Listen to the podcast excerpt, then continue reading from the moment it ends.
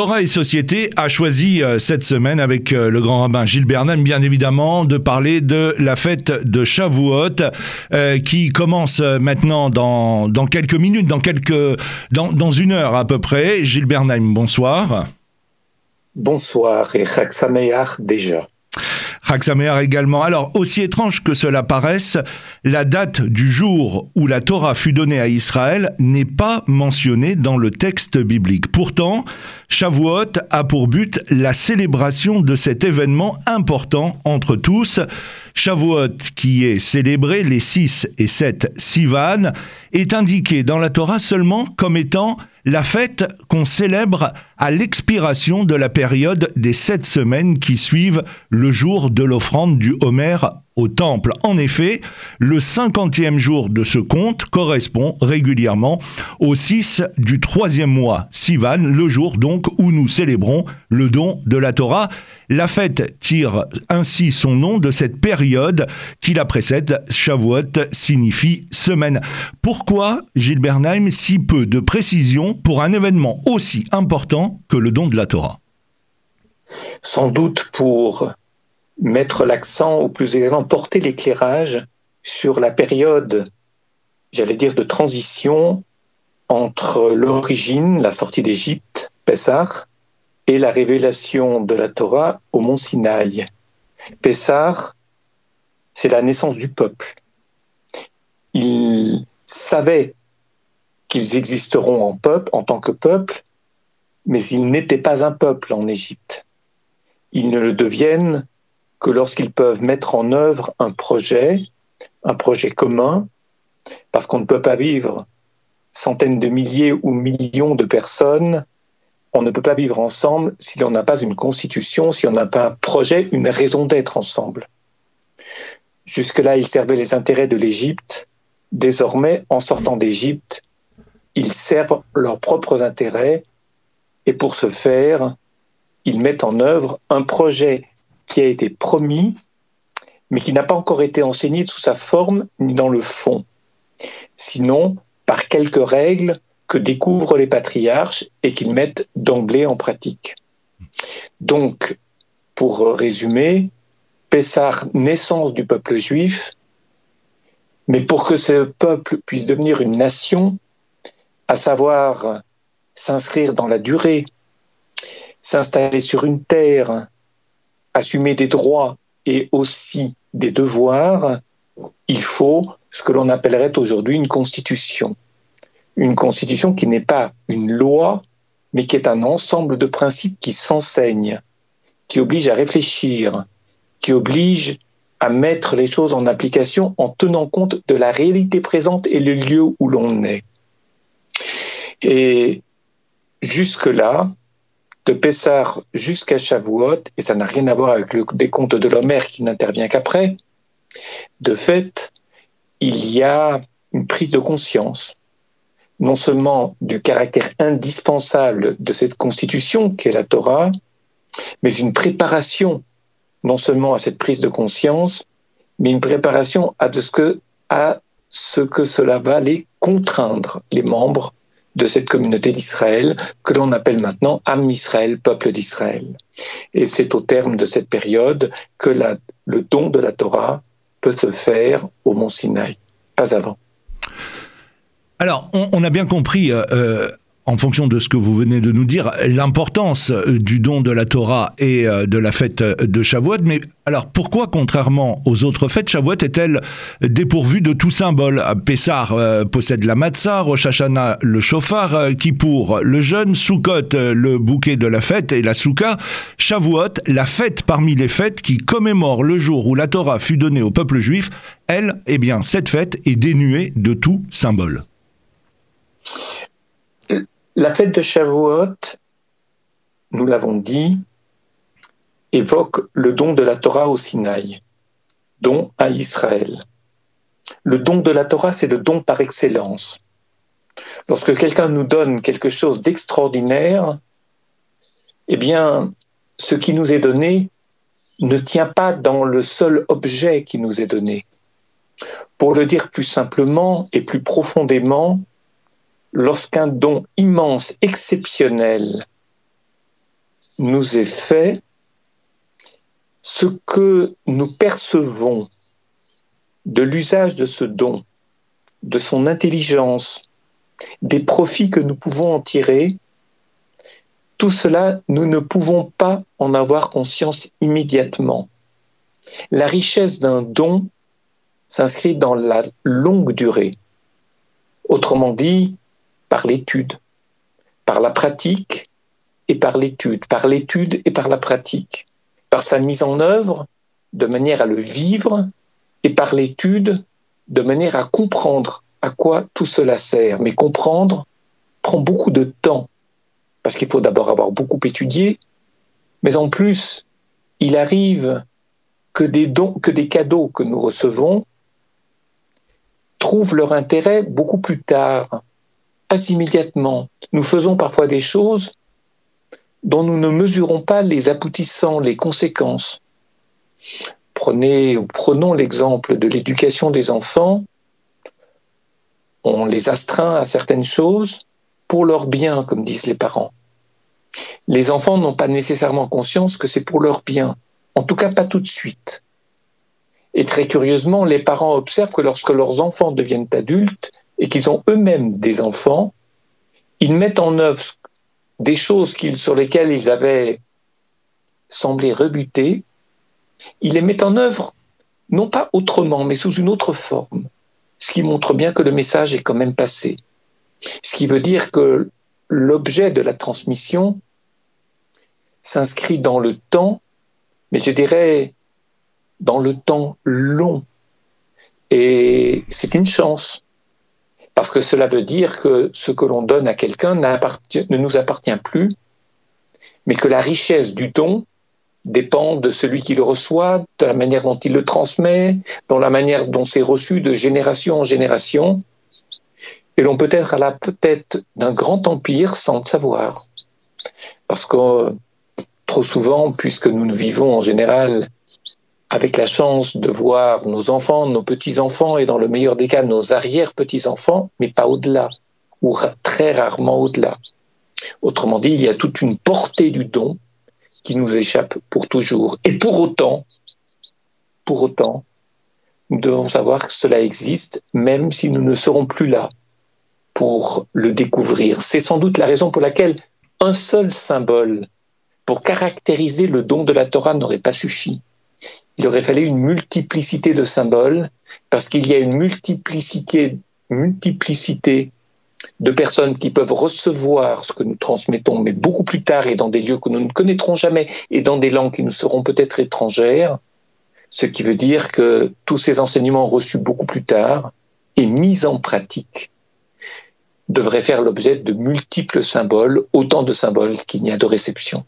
Voilà, on ne peut parler de réception que lorsqu'on donne quelque chose. Et Shavuot est la fête par excellence du don gratuit, parce que Dieu donne à Israël quelque chose d'extraordinaire qu'il n'a donné à aucun peuple, à aucun autre peuple. Et quand un don est extraordinaire, qu'il est exceptionnel, qu'il est unique, on ne peut pas enfermer son expression symbolique dans un seul symbole c'est-à-dire dans une seule image, dans une seule représentation. Il existe deux versions des dix commandements. On va dire que la première version, c'est celle que nous lisons dans la paracha de Yitro, dans le second livre de la Bible, Shemot.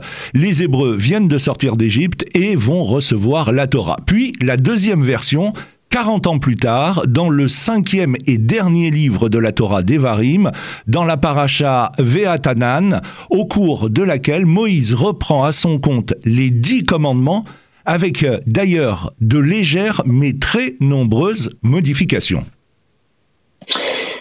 Première version des dix paroles de vie que d'aucuns appellent les commandements. On pourrait aussi, et mieux d'ailleurs, les appeler les paroles de vie les... après sept semaines de pérégrination dans le désert, ils arrivent au Sinaï et reçoivent les dix paroles de vie. Nous sommes au début de la première année à compter de la sortie d'Égypte. La deuxième version, à savoir va être Hanan, c'est-à-dire chapitre 5 du Deutéronome, du livre de Devarim, nous sommes très peu de semaines avant le terme des 40 années de pérégrination dans le désert. Ce qui veut dire que le peuple a mûri et qu'il avait besoin de 40 années pour mûrir. Dieu, Moïse, aurait aimé que le peuple mette moins longtemps à traverser le désert et qu'il entre en terre d'Israël beaucoup plus tôt. C'est ce qui aurait dû arriver au chapitre 10, 11, surtout du livre des Nombres, Bamidbar, nous l'avons souvent enseigné à cette antenne. Mais il n'était pas prêt. Ils n'avaient pas la maturité nécessaire pour assumer leurs droits et leurs devoirs sur la terre d'Israël. Donc il y a eu toutes ces années de, à l'université, on dirait, de propédeutique, qui une forme de formation, d'éducation. Maintenant, c'est vrai que, je prends l'exemple, dans le neuvième commandement, la première version au début des 40 années, c'est-à-dire Shemot, Exode chapitre 20, dit Lotane.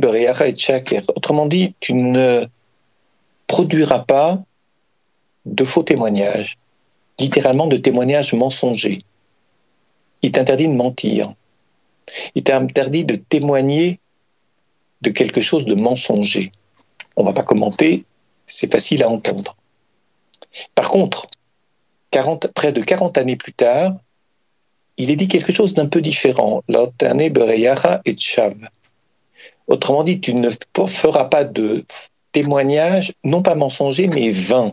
Vain, comme on parle de la vanité. Quelque chose qui n'a pas de raison d'être, quelque chose qui ne fait pas sens. En réalité, pour passer de la vérité, c'est-à-dire de l'interdiction du mensonge à l'interdiction de la vérité, il nous faut passer d'une vérité, je dirais, qui par principe est vraie, c'est-à-dire est éternelle, à une vérité qui est juste, qui tient compte de la réalité présente. Dans l'exemple, je prends un exemple. Est-ce qu'il faut dire la vérité aux malades? Vous avez des gens qui disent, moi je suis pour dire la vérité aux gens, en toutes circonstances. Ce qui parfois les conduit à des actes bruts, pour ne pas dire brutaux, pour ne pas dire violent, pour ne pas dire destructeur ou déstabilisant. Il y a des vérités qui blessent, il y a des vérités qui détruisent, qui déstabilisent et qui peuvent faire beaucoup de mal. Donc, s'identifier à la vérité, s'adosser à la vérité en toutes circonstances, je ne prétends pas qu'il faille mentir, mais il y a des mensonges par le silence, par omission. Et parfois, il vaut mieux mentir par omission que, en toutes circonstances, dire la vérité. La question est de savoir qu'est-ce qui sera bénéfique et qu'est-ce qui sera destructeur. La première fois, on ne parle que de vérité vraie. Elle est vraie. Dire la vérité est un axiome, un principe, un principe auquel nous devons nous soumettre. Par contre, près de 40 ans plus tard, il sera dit de ne pas produire de témoignages vains, c'est-à-dire qui ne servent à rien, qui peuvent faire plus de mal que de bien, la vanité, l'illusion, quelque chose qui, sur le fond, ne permet pas des progrès, ne construit pas l'autre, celui dont nous parlons, dont on témoigne, et surtout qui peut le déstabiliser, voire le détruire. Alors pas de vérité vaine, il faut que la vérité soit juste, qu'elle soit en adéquation avec la réalité de la personne, euh, du temps qu'elle vit, de l'épreuve à laquelle elle est parfois soumise, etc. Nous comprenons que ça demande beaucoup plus de maturité et c'est une manière de répondre à votre question pourquoi certaines différences hmm. entre, pas beaucoup, mais certaines, entre la première et la deuxième version? Alors, euh, les euh, dix commandements sont présentés avec euh, les cinq premières paroles à gauche et les cinq dernières à droite. Alors, du côté gauche, on a des commandements qui régissent les rapports de l'homme à Dieu, puis les cinq suivantes sont les rapports entre l'homme et son prochain. Et la première parole qui doit régir les rapports entre l'homme et Dieu parle de l'esclavage. C'est aussi étonnant ça. Oui, mais il ne parle pas que de. L'esclavage, et je dirais pas que de l'esclavage et pas tout à fait de l'esclavage. J'entends par là.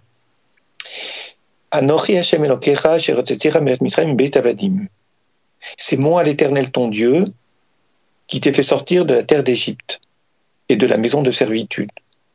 Alors que Dieu soit celui qui nous a fait sortir d'Égypte, ça, on le sait.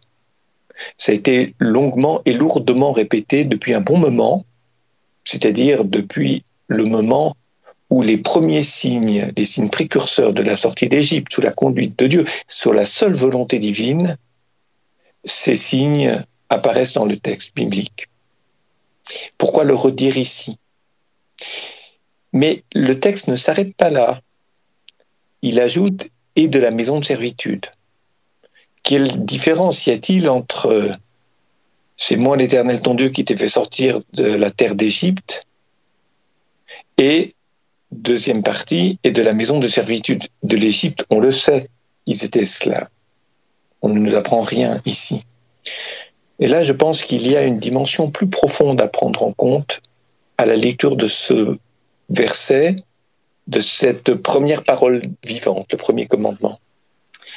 Sortir d'Égypte, c'est être libéré d'esclavage, être libéré d'une tutelle qui pesait sur nous. Autrement dit, les droits que l'on n'avait pas, désormais on les découvre, on se les approprie et on va les mettre en pratique. Les droits le droit d'être libre, le droit de faire ce qu'on a envie, le droit de penser comme on veut, le droit de circuler, etc. Et ensuite, Umi Beitavadim, de la maison de servitude. Sortir de la maison de servitude est différent de sortir de, quitter l'esclavage de l'Égypte. Parce que la servitude peut subsister bien que l'on soit libre, bien que l'on ait des droits. Parce que lorsqu'on donne des droits à quelqu'un, quel usage en fait-il? Vous savez, lorsque quelqu'un sort d'année de prison, il est libre, mais la servitude est en lui. Il garde une architecture, des réflexes, une condition d'homme asservi, d'homme emprisonné. Lorsque des peuples se libèrent de la colonisation, ils sont désormais, ils ont la liberté, mais ils ne sont pas profondément libres obligatoirement. C'est ce qui les conduit d'ailleurs à se jeter dans les bras de tyrans ou de démagogues parce que de leur liberté, ils n'ont un usage que très réduit, ou ils ne savent en faire qu'un usage réduit. Parce qu'il est évident que pour être profondément libre, plus on a de liberté, plus on a de responsabilité. C'est ce qui différencie l'homme de l'animal. Il est libre et responsable. La responsabilité à l'envers de celui qui est esclave ou de celui qui est animal, pour prendre l'exemple que je donne, elle est beaucoup plus problématique. Voilà donc pourquoi la première parole vivante, c'est moi l'Éternel ton Dieu qui t'ai fait sortir de la terre d'Égypte. Première partie, les droits, ou mi beitavadim, les droits et les devoirs. Et ça, ça va prendre du temps. Et ça va prendre du temps. Et je dirais que c'est la condition humaine qui nous occupe et qui nous préoccupe en tant qu'homme, en tant que femme, en tant qu'humain, tout court, et à plus forte raison en tant que juif, bien sûr. Voilà. Et alors, il est à noter également, Gilles Bernen, que la plupart de ces commandements sont euh, négatifs. Beaucoup commencent par l'eau. Oui, parce que... On aurait pu avoir des, commandements plus, plus positifs. oui, bien sûr. Mais vous savez, mettre l'eau, ne pas non. L'interdit, donc, en tête de la phrase, est important pour une raison simple. Si on dit les choses de manière positive, n'en déplaise à ceux qui n'aiment que les choses positives et pas les choses négatives, autrement dit qui n'aiment pas les interdits, eh bien, cela peut créer du désir en nous d'être ce que l'on attend de nous. Tu seras, tu feras, etc. Mais lorsqu'on désire être, ou que l'on désire quelque chose, ou qu'on désire accéder à une condition, la question est de savoir pour quelle raison on désire être ou accéder à une certaine condition, condition humaine. Ça peut être pour soi, ça peut être pour les autres. Ça peut être pour soi et pour les autres. Il y a plusieurs hypothèses, et je n'en ai énoncé que quelques-unes. Mettre le désir à l'épreuve de la loi, à l'épreuve de l'interdit est fondamental. Pourquoi? Parce que lorsqu'on m'interdit quelque chose, lorsqu'il y a des règles de société qui interdisent, cela me contraint à ne pas me sentir tout puissant, serait-ce dans le désir d'être ou le désir d'être responsable? Attention à la toute-puissance. Est-ce que je fais la chose pour me faire plaisir ou pour aider l'autre à grandir? Toute la différence est là. De fait, mettre le désir à l'épreuve. De quoi un désir de faire ou d'être euh, est-il fait? Nous n'en savons rien. Pourquoi j'aime telle chose? Pourquoi j'ai envie de faire telle chose? Je ne le sais pas. Euh, pourquoi est-ce qu'on vit avec la personne que l'on aime? On aurait pu vivre. Il y avait des millions de choix dans le, dans, dans le monde autour de nous. Qu'est-ce qui nous a conduit à faire ce choix-là? Alors la question n'est pas de faire de l'auto-analyse toute sa vie.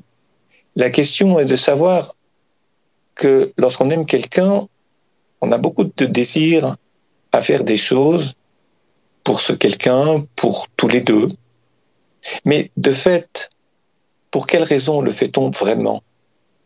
Tant qu'il n'y a pas un interdit sur lequel bute le désir, il n'est jamais sûr qu'en voulant faire plaisir à l'autre, on ne se fasse pas profondément plaisir. Alors je le souhaite, me faire plaisir en faisant plaisir à l'autre.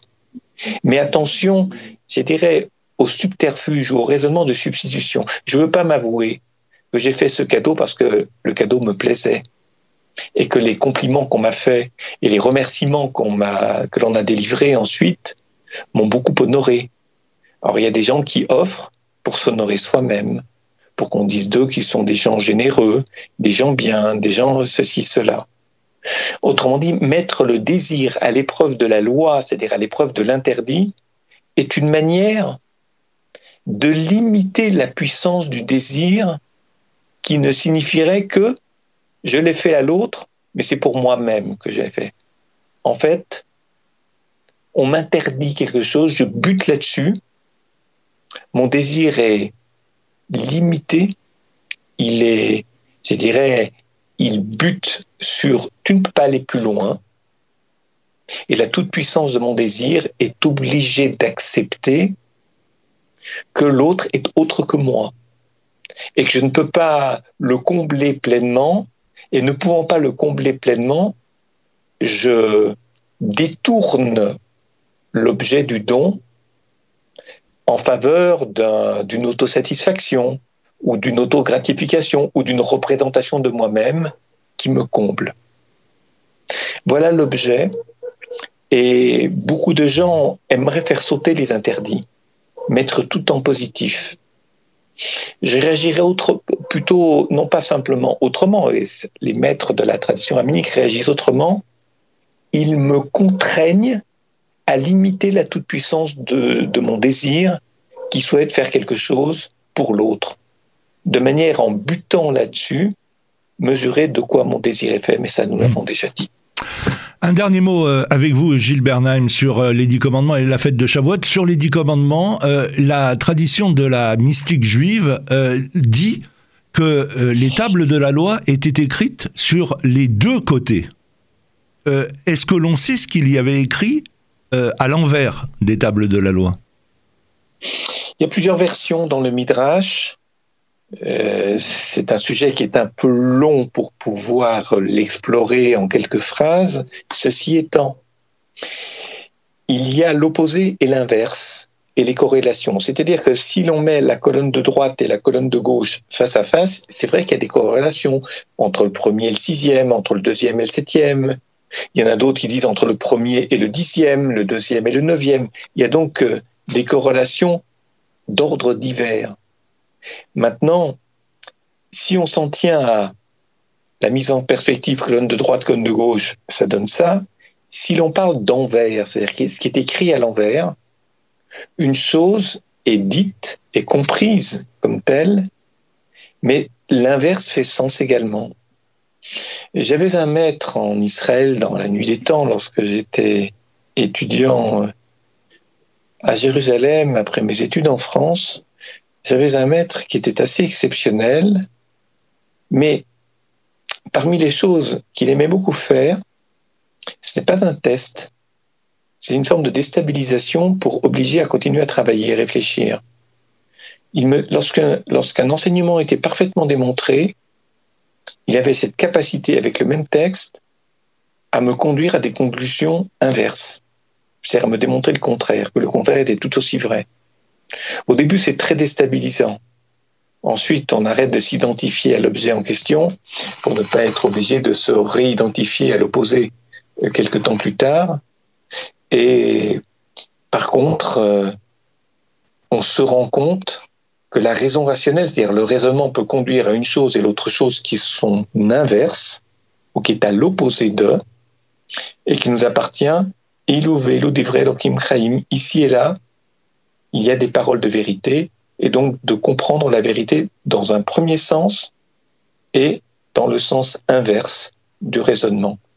Autrement dit, d'un côté des tables et de l'autre côté de la table.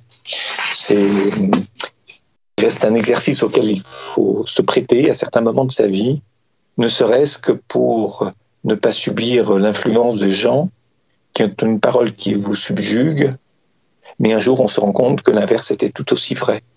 Et à ce moment-là, on est complètement déstabilisé et le relativisme et parfois le nihilisme suivent, à savoir on ne croit plus en rien.